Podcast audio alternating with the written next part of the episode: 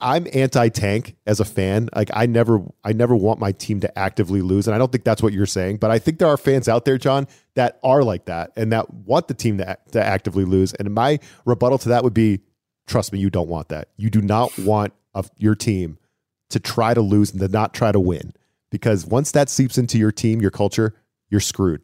That's just my little take on that. Well, we're going on a decade, Ryan, since Super Bowl Fifty. Like this is what seven years of yeah, but you got to just got to keep trying, Jon. You know, you got to keep. I guess, I guess it's just it's so frustrating. It's like you said, exactly what you said. It's football purgatory is exactly where the Broncos have been, and I'm just afraid that they're looking at another like five win season. And yeah, I know I get what you're saying. Like you don't want a losing culture, but I really think like one or two wins compared to five wins, it doesn't seem like a lot, but for draft position, it's a massive, massive difference. Hey there, and welcome into the show. Ryan O'Leary here, along with my good friend Jon Heath. It's the Broncos Wire podcast, brought to you by the USA Today Network. Jon, of course, is the managing editor of Broncos Wire. Uh, it's great to have you with us this week. You can catch us every week during the season. And uh, if you could subscribe, leave a review, tell a friend. We would appreciate it. That's how you can support us. Jon, how are you this week? I'm doing pretty decent. The Broncos got this Chiefs coming up, and then they got their bye week after that. I'm honestly kind of ready for that bye week. Vacation from the Broncos or something? What's wrong?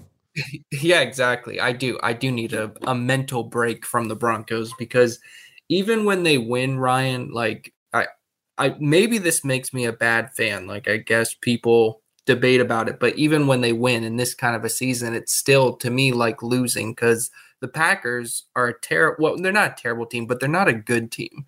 And them beating the Packers this past week, it doesn't convince me that their season is going to be turned around. Their season's going to be saved. It just makes me think, okay, now we're going to pick fifth overall instead of having a chance for the num- number one overall pick. And like, I don't want to beat that horse too much because I know we've talked about it the last few weeks, but it's just hard for me to get that excited about beating a bad Packers team, especially with this Chiefs game on deck. Like if they somehow upset the Chiefs, then going into the bye, maybe I'll be like, okay, now maybe they they got something going. But it's just so hard for me to think that that's a realistic possibility. So I guess it's just hard for me not to be pessimistic about the team right now. So yes, I'm ready for a bye and ready for a mental break from the Broncos. So you're saying, Jon, if they would have beat the Chiefs a couple. What was that on the Thursday night game?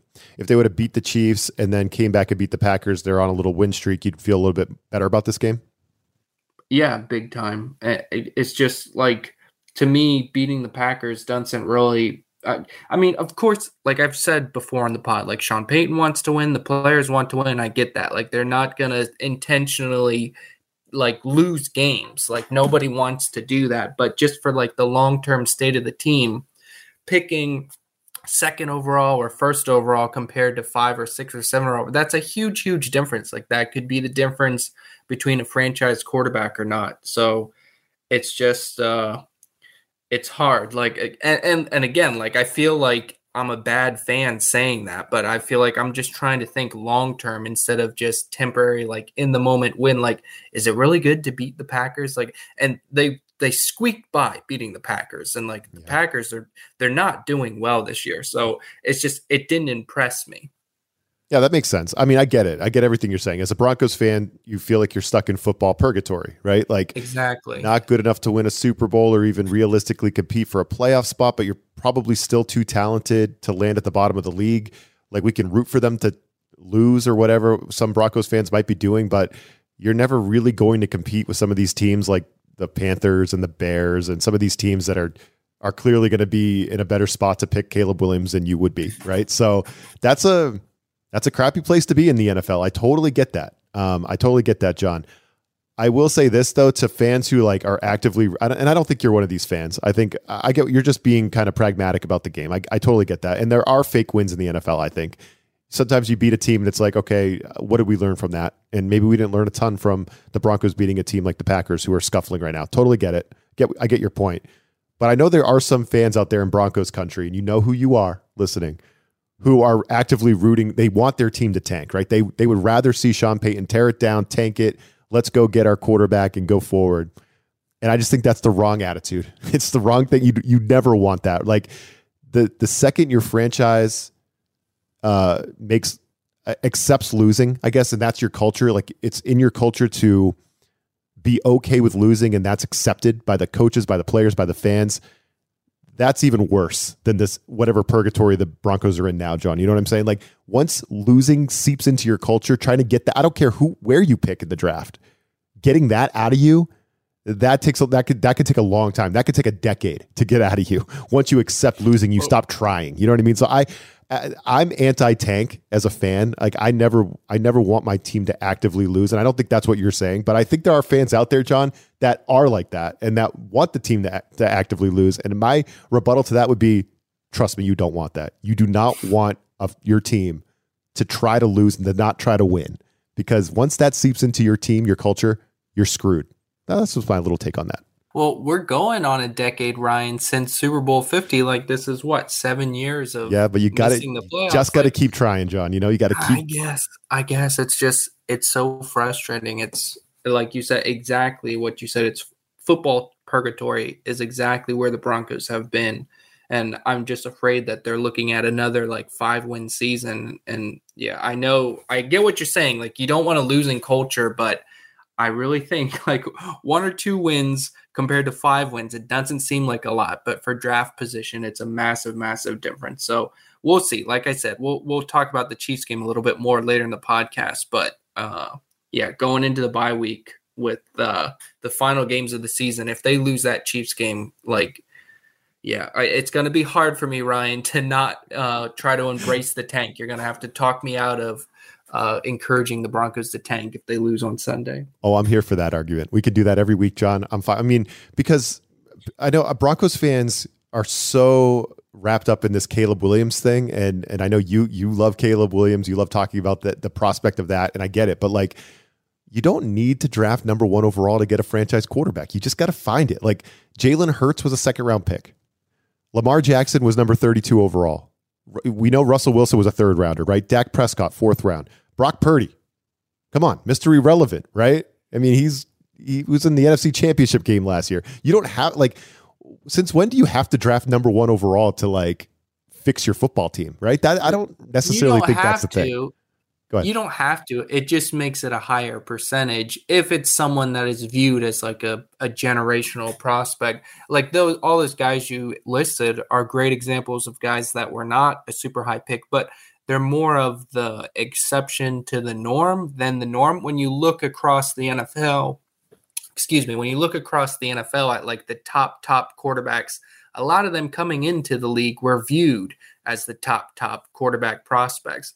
So like a, a Joe Burrow kind of a guy, a Trevor Lawrence kind of a guy, someone that's viewed as like a can't miss prospect. And, and again, like there's no guarantees. There's nobody that's literally a can't miss prospect. But I think it just the percentages are increased when it's a guy that is viewed as a top of the pit, up top of the draft, opposed to someone who's like a second round pick or a third or fourth round prospect. Like, yes, of course, those guys can come good and become good quarterbacks. But you know that just counting on that happening is not very practical. Yeah, I hear what you mean. Maybe Caleb Williams is one of these unicorns, but those unicorns are hard to find, right? I think they're. I think we've seen two unicorns in the last two or three decades: Tom Brady, Patrick Mahomes. Those are the unicorns, and we're still waiting for the next one. Maybe you know, maybe it's Caleb Williams. I don't know, but uh, I'm just going to guess, Jon, that when Sean Payton's out there saying, "Hey, look." Look at the Lions in 2022. They started one and six, and they finished that year with a nine and eight record. Like, you know, don't count us out yet. We're still going to try. So that's that's rubbing you the wrong way. That kind of attitude.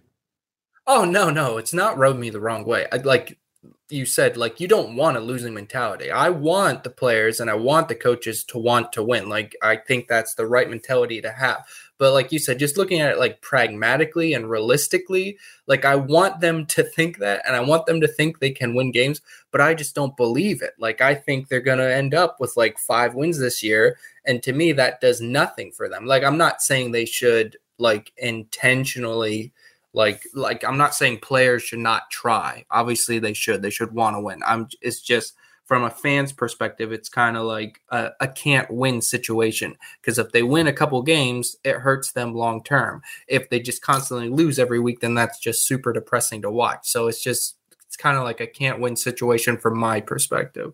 Yep, no, that makes perfect sense to me, and it's I, I think you're a lot of Broncos fans are probably sharing in that sentiment, and it's again you're in a tough spot. You're not you're not quite you're not quite bad enough right now, Jon, to get down to the bottom, right? You're just not, there's too many good players on the team. So we'll see what happens. Uh, I mean, maybe this game against Kansas City, does that do anything in terms of changing the mindset for George Paton at the trade deadline, right? Right after this game, a couple days later, is the trade deadline, Jon, right? So if you lose this game, you drop to two and six. What does that mean for the trade deadline for the Broncos, right? Are they more inclined to listen to an offer for Pat Surtain? Are they going to finally unload a, a guy like Jerry Jeudy, who, uh, you know, I'm not sure how the organization feels about that player at this point, player organization. I don't know.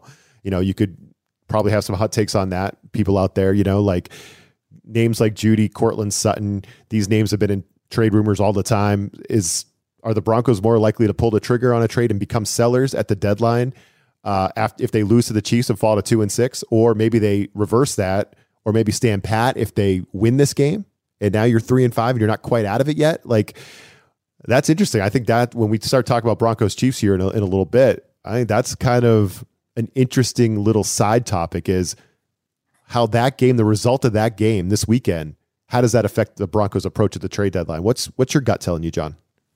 Yeah, I think they're not going to be sellers in the sense of trading someone just for the sake of trading them and like, well, let's just get whatever we can, even if it's like a six round pick. Like, I really don't think they would do that with someone like Jerry Jeudy. And uh, certainly, like, they're not going to be like, okay, well, let's trade Pat Surtain for a third round pick because we're not doing anything this year. Like, there's no way that would happen. But I do think, like, if you, if sellers, if that's what someone means by like sellers, like dumping players just to get rid of them, get rid of their contracts, just to get something back in return. I don't think that's going to happen, but I do definitely think they could move some people. And I think you mentioned him, Jerry Jeudy. I think he's the biggest name to watch. Like Courtland Sutton is possible, but it seems like Courtland Sutton is clearly Russell Wilson's favorite target.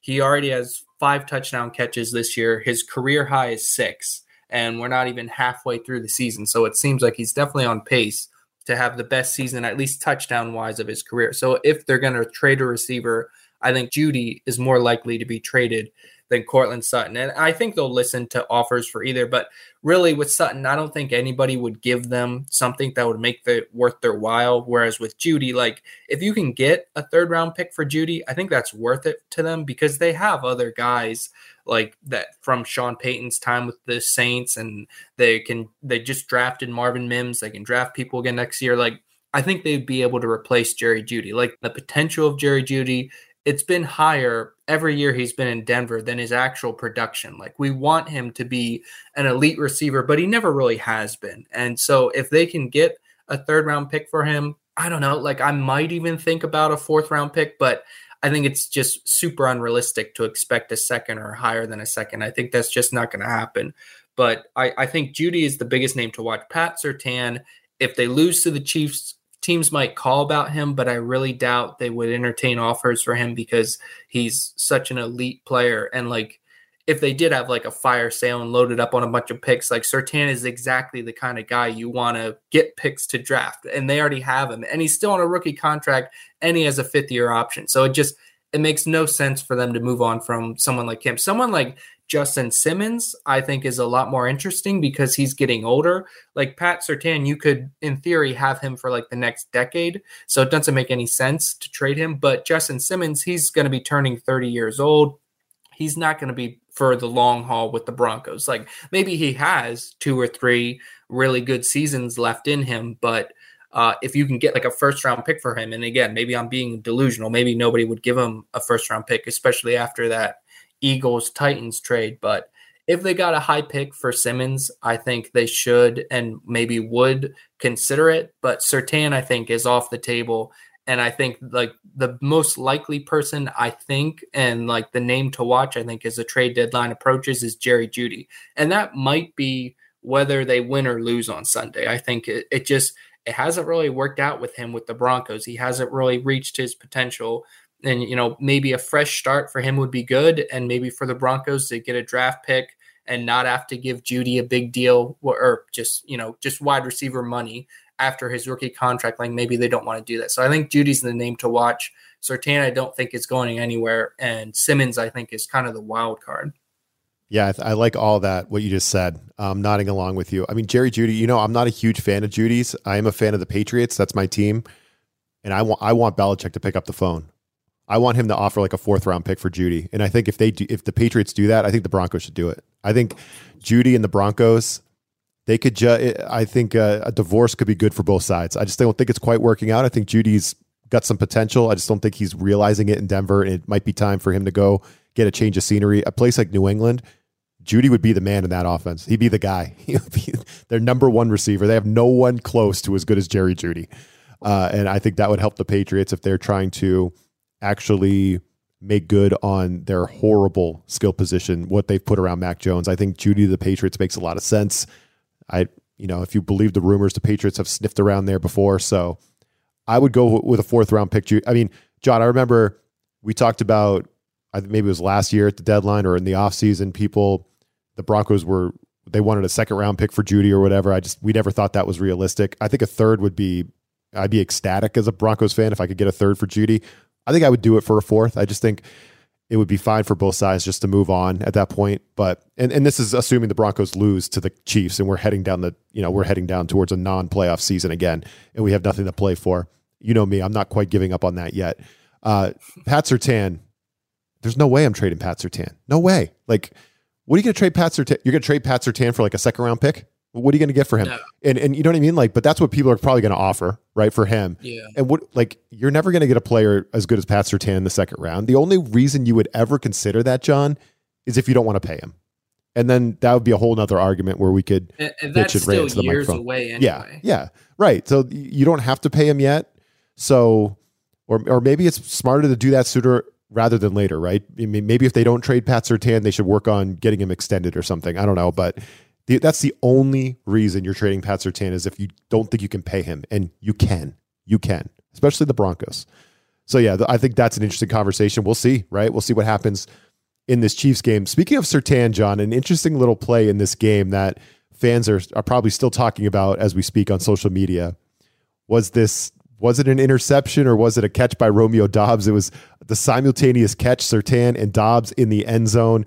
Uh, we've both been watching this highlight quite a bit. What do you think? It was ruled a touchdown on the field. What's your take on it? And then I'll give you mine. What do you think? Yeah, initially when I watched it live, I was watching the game with my uh, brother. Shout out to him, Jeremiah. He's a huge, huge Broncos fan. And I was watching the game with him and uh, when it happened live, like he thought it was uh, interception. He, it's very hard for him to watch Broncos games without orange and blue sunglasses. yes. And and I was like, well, when it's simultaneous possession, you know that always goes to the offense. Like that's just a rule. Simultaneous, the offense gets the ball. But then after the game, uh, Jeff Legwold was the pool reporter, and he got to talk to the official. And the official said that they ruled the receiver had control the ball the whole way through. And the reporter was like, okay, so like simultaneous possession goes to the offense. And the referee was like, no, we didn't rule that it was simultaneous possession. We just ruled that the receiver had it. And when I saw that, I was like, well, that's kind of weird. Like uh, if if that was their ruling, like okay, they both had the ball, the tie goes to the offense, I would have been like, okay, fine, whatever. That's the rule. But for him to say it wasn't even that, and that like in his mind, the receiver clearly had it the whole way, I was like, I don't know about that. And just talking about this play to you before we started recording, you mentioned how when Doubs gets down to the ground, he kind of pulls away from Surtain. And I think to me too, that is something that it's like, okay, that he kind of like asserted himself like this is my ball and like right at the end of the play took it away. And i think that was kind of uh like the nail in the coffin for Surtain but the referee he also said nothing about that either. So I think like just watching the play, I'm not surprised that it's ruled an offensive touchdown, but I didn't love the referee's explanation for it and his like how he got to his decision of it being a touchdown. Like I I get that a play like that is going to be called in the offense's favor. I just thought the referee had a weird explanation for it. Yeah, I think I think you're dead on there. I think you know it's hard to have a huge issue with how the call was, how the call ended up, how it ended up in Green Bay's favor. I, I get it. Like you know, usually I know simultaneous possession. It I guess the tie goes to the offensive player, but usually it's the it goes to the guy on his back, right? But in this case, Doubs and Surtain both land on their back.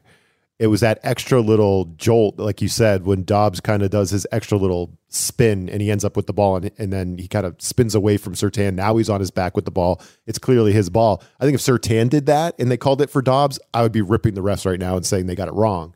But the fact that Doubs wrestled it away, but again, that's gray area. Like how long? How long are we going to let them wrestle around in the end zone before we call it a exactly, touchdown? Yeah. You know, usually that plays over once it crosses the goal line and there's possession. So I totally get your point. Like they both had it. They were both on their backs initially. Doubs rolled over, so uh, I I guess I'm fine giving it to him.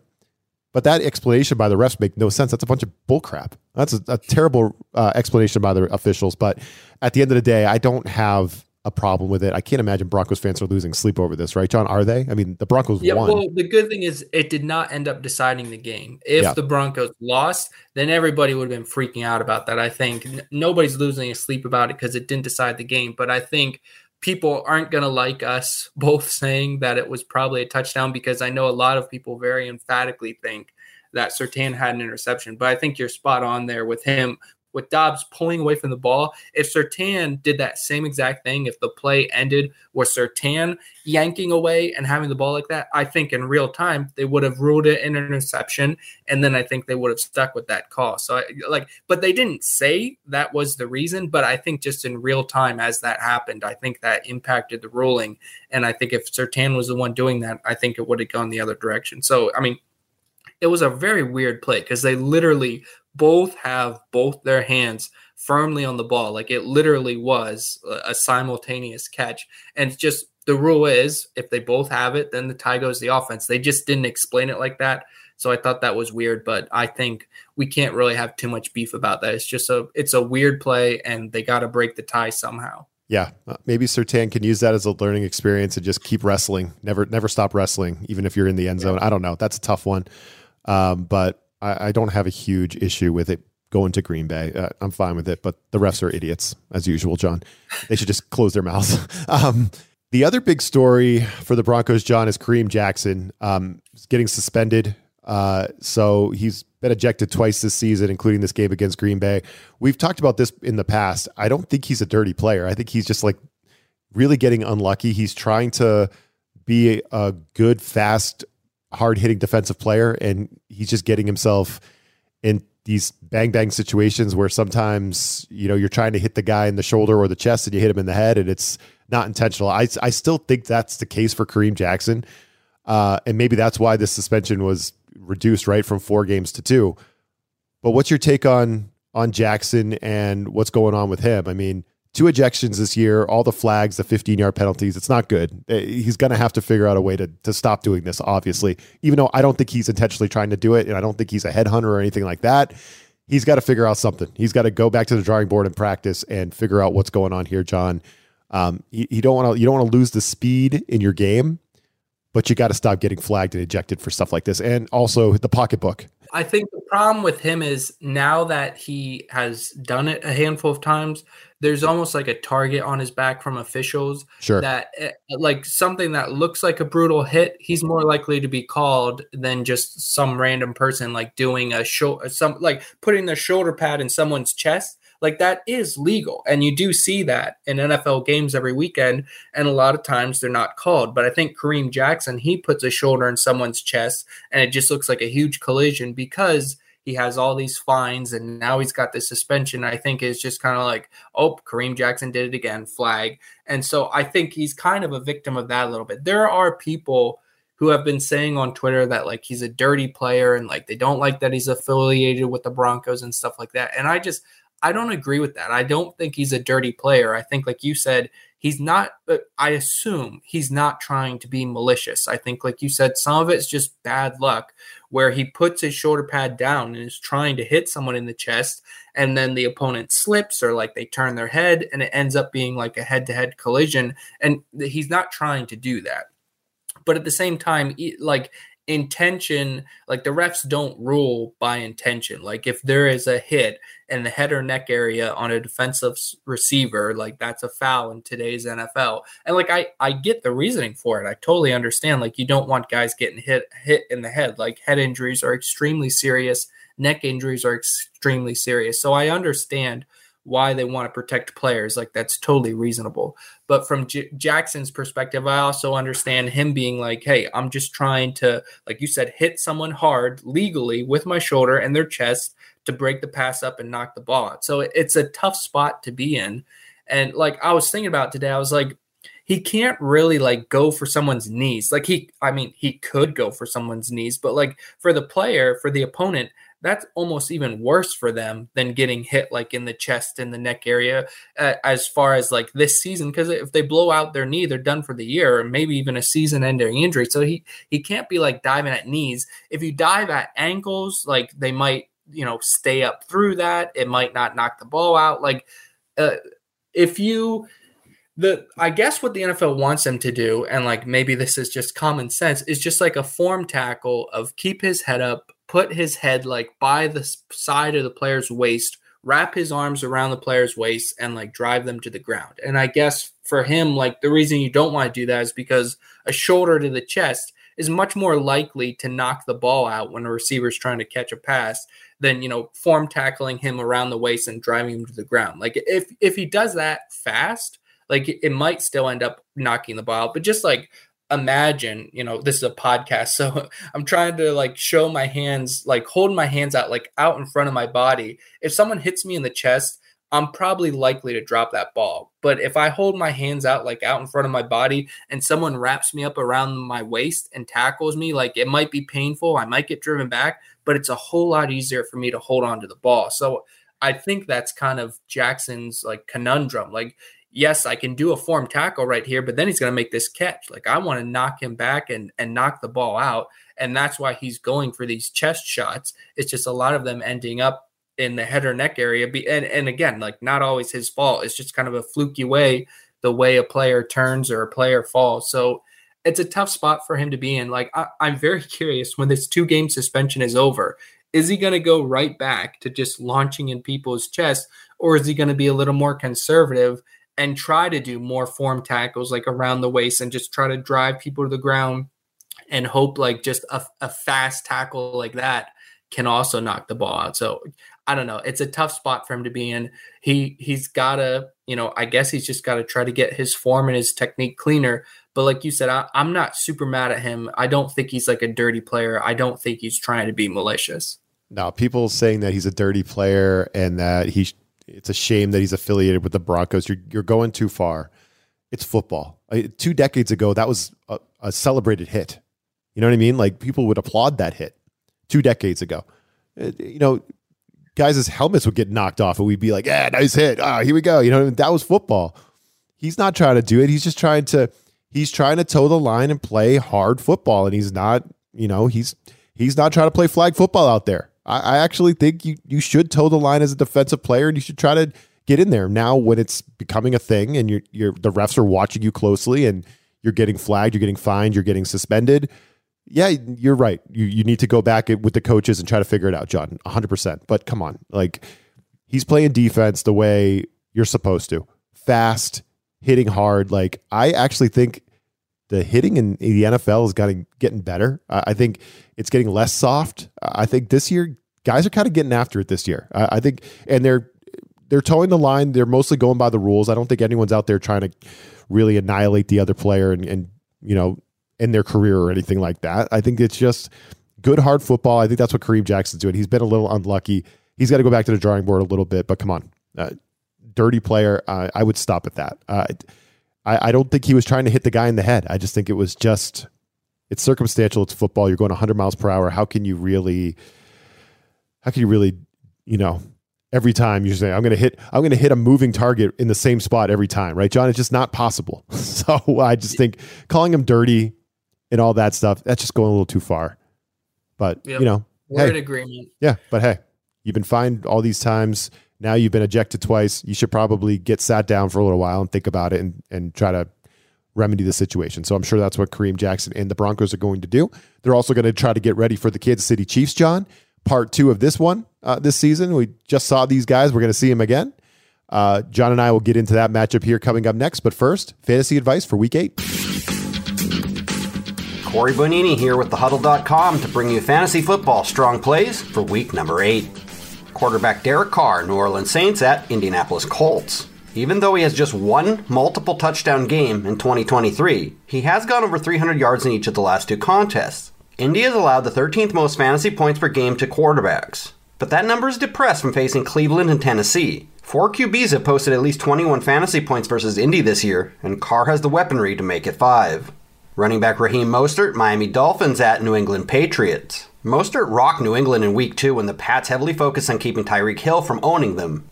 In that first meeting, Mostert rushed 18 times for 121 yards and scored twice. The Pats have surrendered totally neutral ground numbers since that game, and the majority of success against them has come via the passing game. Even after last week's flop, Mostert still played far too well to be left on your bench. Make sure to lock him into all lineups.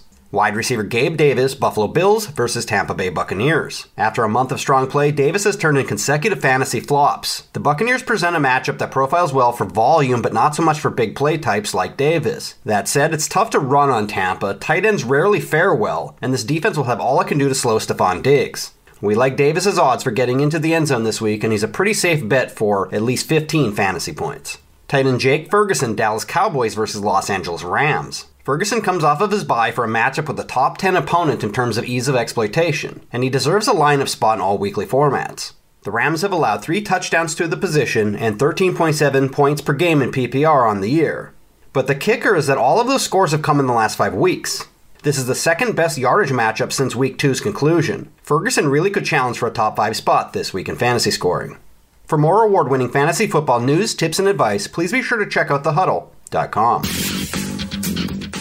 All right, we're back. Uh, Jon, Broncos Chiefs. It was a close game. Of course, I picked the Broncos to uh, cover that game. I think it was a 10 and a half point spread. They, of course, lost by 11 uh, to the Chiefs because that's what happens when I pick them. Uh, but I was feeling good about that game going in. I, th- I thought the Chiefs were just not quite. They're not quite operating like the well-oiled machine that they're going to be post Thanksgiving. I keep saying that, and I still believe it. Uh, but the Chiefs are once again an eight-point favorite this week. Can, do you think the Broncos can pull off the upset this time playing in their home building. What do you think? Can they? Yes. Will they? Is a different story. yeah. I think their defense played them so le- well. It, I almost said last week because it feels like it was just last week. It was not that long ago, back in week six. But their defense played so well against the Chiefs last time. If their defense puts in another performance like that, really we just need Russell Wilson to protect the ball because that was the difference last time around. The Broncos lost the turnover battle, and otherwise, like their defense played well, their special teams played well. The only negative was the offense did not hold up their end of the bargain, and unfortunately, that trend of the offense not playing that well kind of continued against the Packers this last week. So that has me worried. Like the defense definitely, you know, seems like it's trending in the right direction from earlier this season the defense has really gotten back on track. But kind of simultaneously with that, the offense seems to have kind of taken a step backward. And and weirdly, like the last few years, the Chiefs have not had a very good defense. This year, it seems like Kansas City kind of has a legit defense, and that is troubling for, you know in the AFC and in the AFC West even more so for the Broncos. So with their offense not looking that sharp against Green Bay, with their offense struggling against the Chiefs last time, even with this game being at home in Denver, like even if the Broncos defense can slow down Kansas City a little bit, I I just can't have confidence in their offense to make this a game that they're going to win. Like maybe they'll keep it tight like that. The the last time it ended up being 11 point game like you said, but it really was a closer game. At least to me it seemed like a closer game than that final score looked like and I think this week again they could probably stick it close with them and keep it tight. But e- even playing at home, I can't pick the Broncos to win this game. I think the Chiefs are going to beat them again. And like I said at the beginning of the podcast, it's just a depressing place to be in, Ryan. Yeah, it is. Especially, you know, I mean, the Chiefs lead the all-time series 72 to 55. So, I mean, Broncos fans are used to losing to the Chiefs. Patrick Mahomes especially, he's never lost to the Broncos. so, there he's 12 and 0 against the Broncos. Uh, and they've uh, like you said, they've won 16 straight. So, uh, it, this is just, it's never fun to play Kansas City, but, you know, to your point, Kansas City, they've only won one of the last four matchups by multiple scores. These are usually closer games, so that's why you got to look at the spread uh, and think maybe the Broncos have a chance to at least cover if they can't have a chance to yeah, win it. I just think I just think you nailed it with the offense. I mean, saying they struggled against the Chiefs, Jon, was you you were being very nice uh, because Russell Wilson didn't he finish under 100 yards passing in the game? They He couldn't did. do anything. They could do anything. And the Chiefs are better at defense, 100%. They have a good defense this year. Are they so dominant that you can't pass for over 100 yards? No, they're not. They're not. So come on, Sean Payton, Russell Wilson, what do you, what do you got? Can you bring a little bit more juice? Because if you can, maybe you can stick with this team a little bit. I'm sure the Chiefs will be a little bit better than they were uh, in in that matchup at, at Arrowhead. I mean, those games are always ugly on Thursday night, right? So you're always getting kind of the the, the second tier effort usually for these teams. They're just not quite ready to go on a Thursday. You, we've we've seen that over the years with the Thursday night football product. The Chiefs will probably be a better team than you saw in Arrowhead. The Broncos need to be way better, right? To, to stay stay in this game, especially on offense. I'm looking at Sean Payton here. Like, what happened in that first game? You got to fix that thing, right? I mean, they have to figure out a way to move the ball and score. Teams have moved the ball against Kansas City's defense this year. The Chargers did it last week. You should be able to too. So yeah, I think my eyes are on the offense, Jon. They have to put up points. If you're going to beat the Chiefs, you got to score. You got to score usually at least in the high 20s. So do, do the Broncos have that in them? I think that's the big question. Yeah, I, I think it's more on Russell Wilson than Sean Payton because in that first Chiefs game, Wilson seemed so gun shy. Like he was so afraid to push the ball down Sure. the field. Uh, it, it just seemed like he was holding it too long, not really taking shots, doing a lot of dink and dunk kind of stuff. And like for an, to an extent this season, that has worked a little bit, but you got to mix it up. You got to take shots down the field. And he just would not do that against the Chiefs. And then against the Packers this past week, it kind of carried over that game where he seemed so gun shy. He just he was not aggressive, and maybe he was not aggressive against the Packers because he had two interceptions against the Chiefs, and he didn't want to do that again. But like you, you can't play afraid as a quarterback, especially in a game when you're going up against Patrick Mahomes. And even though Denver's defense is playing better lately, like you know the Chiefs have the ability to score points. They have the ability to score points quickly. Like Denver's offense got to get a spark. You got to have chunk plays. You got to move the ball. You got to put points on the board. And I think Wilson, he's just he's not going to be tentative. And also, like at this point for Wilson, what do you have to lose? Like you have nothing to lose. Just go for it. Like let it rip. Let Courtland Sutton go get it. Even you know Jerry Jeudy over the middle of the field and, and Marvin Mims. Like I guess that it, it does. It is partially Sean Payton as well. Like it's obviously not on Russell Wilson. Like Sean Payton, get Marvin Mims down the field and tell Russell Wilson launch this ball to Marvin Mims and have him go run under it because he has crazy speed and he's got to be able to scheme up something where they can get a safety like giving Courtland Sutton attention or something and get find a way to get Marvin Mims one on one and give him that Russell Wilson moon ball. Like they got to find a way to get shots down the field. I guess it is it is on Wilson and Payton because Payton's got to scheme up the plays, but Wilson's got to do it. And when it's there, he's got to take the opportunity. No, no, you took the words right out of my mouth. Let it. What do you have to lose? You're two and two and five, going on two and six here. Uh, then into a trade deadline where we don't know what's going to happen, right? If you're a two and six ball, game. you also you haven't beat Kansas City since 2015. Jon, what were you doing in 2015? In my life, that was eight years ago. My life was so Mhm. different eight years ago. Like, uh, like we could go through all the things that have been different in the last eight years in the world. Like the Broncos haven't beat the Chiefs in eight years.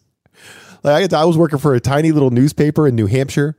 I hadn't even met my wife yet. Now I'm married for like five or six years now, married with a kid. Like eh, my life is completely different. Now I live in Minnesota. My life is completely different.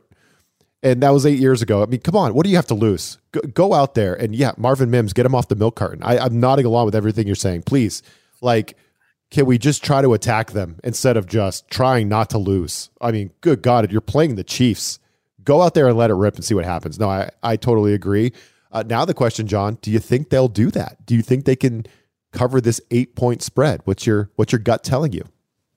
Yeah, I was just thinking back 2015. I was still in college. That was the first year that I started with Broncos Wire. So it was a very good year for me. And, Wow, and good for you. 2015 obviously was the year they won the Super Bowl. Yep. But uh, since then, covering the Broncos has been kind of disastrous. Did you start as a writer, Jon, for the site, or did you start as the editor? I, I was writing. I mean, both editing and writing for the Right, site. right, right, right, right. Uh, Okay. but um yeah they've they've lost 16 straight to Kansas City and that's the longest active streak one team has beaten another team in the NFL It's a, it obviously it's something that the Broncos want to break, even though like Sean Payton just got here and he gets very grumpy about people bringing up long standing stats that go back to before he got here. But I mean, he's 0 1 against the Chiefs so far. He'll be 0 2 if he doesn't uh if he doesn't beat them on Sunday, and that would extend the streak to 17 games. So that's obviously something they want to end. And like you said, eight point spread, you know, I do think that is something that is possible. L- last week, it was gonna be, um, or excuse me, I keep saying last week. The last time they played the Chiefs, it was gonna be eight points before that field goal. So I do think it is something that is feasible. If you wanna, you know, back the Broncos some way, I guess picking them to cover the spread is something you could think about doing. I just wouldn't pick them to win the game. I just like I hope they do. Like I want to beat the Chiefs. I want to break this losing streak. Even even me, like the guy who wants a high draft pick, like I want to beat the Chiefs. I want to break this stupid streak. I just I can't uh I can't back them to do it. I predict the Broncos are going to lose, but if you think they can cover 8 points, like I'm not going to be mad at you for that. Yeah, no, I hear you. I, I, mean, and yeah, eight years ago, Jon, I was covering high school field hockey. So you think think watching Broncos games are tough. We'll cover some high school field hockey. That's that's that's a whole new ball game. But uh, yeah, I mean, come on. Uh, can Denver keep it close? They always keep it close with the Chiefs. So I think it's definitely possible. Do I want to back them here to do I to cover the spread? Boy, it's it's a tough call. It's a tough call. I'm gonna do it. I'm with you, Jon. I'm gonna do it. Um, I'm gonna just say you're at home. You've played this team tough in the past. You played them tough just a couple weeks ago. Why not? I think you could cover the spread, but I'm with you. I would I would find this very surprising if they could pull off the win against Kansas City. We just know how this story goes. We just know how this one ends. Uh, and then you're probably going to be two and six going into this trade deadline, and then that will be uh, very fascinating. Jon, I'm sure on Broncos Wire, going you know maybe after this game, your attention will be on the deadline, right? The trade deadline. What's what's what should folks be looking for on the site?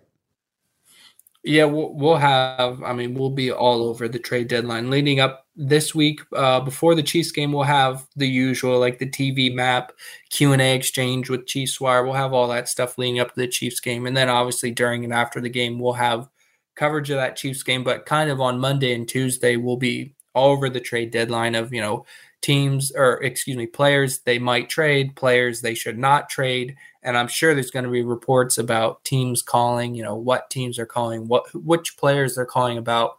We'll be all, all over that on Broncos Wire, so keep an eye on that in the coming days. Yep, Broncos Wire's got you covered up until kickoff and beyond, especially the trade deadline. That'll be fascinating. Jon and I will be back to uh, break all of that down next week. Um, in the meantime, enjoy the game. Thanks for listening to the podcast. Subscribe and tell a friend, leave a review, all that good stuff if you can. Again, we appreciate you. Jon and I will catch you next week.